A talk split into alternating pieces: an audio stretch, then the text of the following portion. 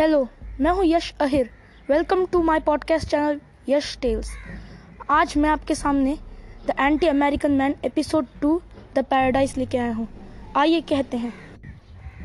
अगले दिन, कभी नहीं रुकने वाली टोरंटो में कॉप्स बहुत ही चौकन्नी रहती है, क्योंकि वो तीन कैदी वहाँ से भाग जाते हैं। सीआईए इन्वेस्टिगेट करती है, और उस तरफ़ वो तीन, यानी उसके साथ वलास्कस खाना खा रहा होता है। बाद में वलास्कस उन्हें बंदूक देता है, डिफेंस मिनिस्टर को मारने को।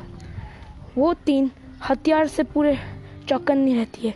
बाद में वो डिफेंस ऑफ़ पैलेस पर पहुँच जाती है और बाद में मार्क अनकंस्ट्रक्ट बिल्डिंग के ऊपर जाता है और वो दो दीवार को पार करके अंदर घुस जाते हैं।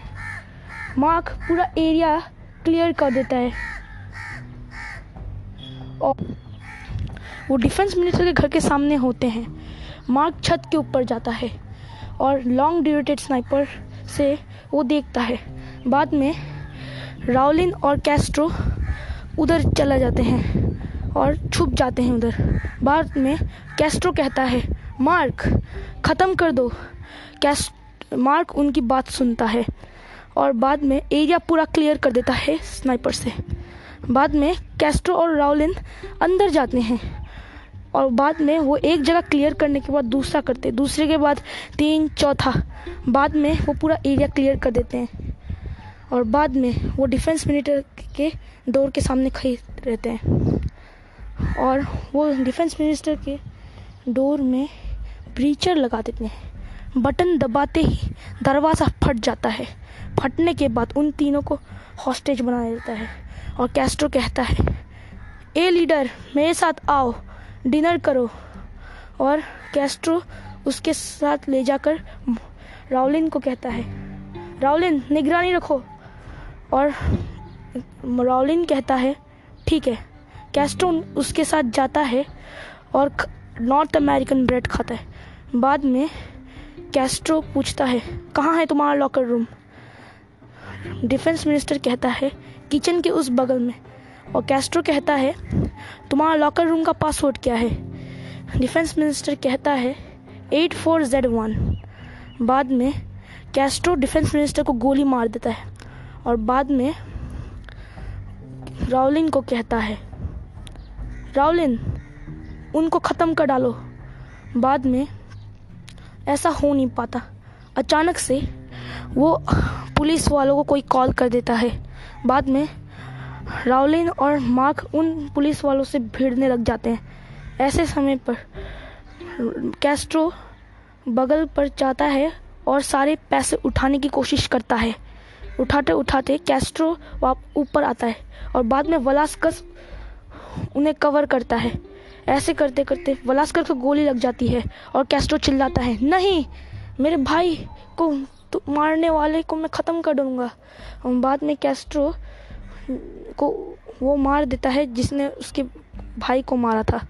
बाद में वो पूरे अग्रेशन के साथ था और पूरा हमला कर, करके उसने 260 पुलिस वालों को ख़त्म कर डाला। बाद में वो वहाँ से भाग जाते हैं। भागते भागते वो उनका गाड़ी का एक्सीडेंट होता है। बाद में वो पानी में डूब जाते हैं। पानी में डूबने के बाद वो तैर तैर कर अपने भाई के घर पहुँच जाता है। बाद में वो तीनों एक और प्लान बनाते हैं मिनिस्टर को मारने का। वो प्लान करते हैं एक और आदमी को मारने को, पर बाद में उनका मन बदल जाता है। बाद में वो बंदूक खरीदने जाते हैं, सबसे खतरनाक से खतरनाक बंदूक। बाद में खरीदने के बाद वो एक चीज़ को टारगेट बनाते हैं, वो है सीआईए का बिल्डिंग वो जाते हैं और अंदर घुसते हैं सीआईए एजेंसी के और बाद में हमला शुरू कर देते हैं। बहुत से एजेंसियों को वो मार देते हैं। बाद में बाकी एजेंट को हॉस्टेज बना देते हैं। हॉस्टेज बनाने के बाद कोई पुलिस को बुला देता है और बाद में उन पुलिस वालों से उनकी भिड़ंत होती है। भिड़ंत होने में होते होते वो दोनों आपस में एकदम एक दुश्मन की तरह भिड़ते हैं। भिड़ने के बाद वो वहाँ बॉम्ब लगा के चले जाते हैं। वो भागते समय और वो बटन दबाते हैं और वो बॉम्ब वहाँ लगा देते हैं। बाद में वहाँ से चले जाने के बाद वो एक धमाका करते हैं जो पूरी हैरान देने वाली थी। ऐसा धमाका जो कोई सोच भी नहीं पाता था। बिल्डिंग पूरा टूट के गिर गया था। मोस्ट वांटेड का चिन्ह उन पर लग चुका था। आज की कहानी यही ख़त्म होती है। अगली बार मैं आपको एक अगले एपिसोड में लाऊँगा एक मज़ेदार कहानी के साथ। Thank you and goodbye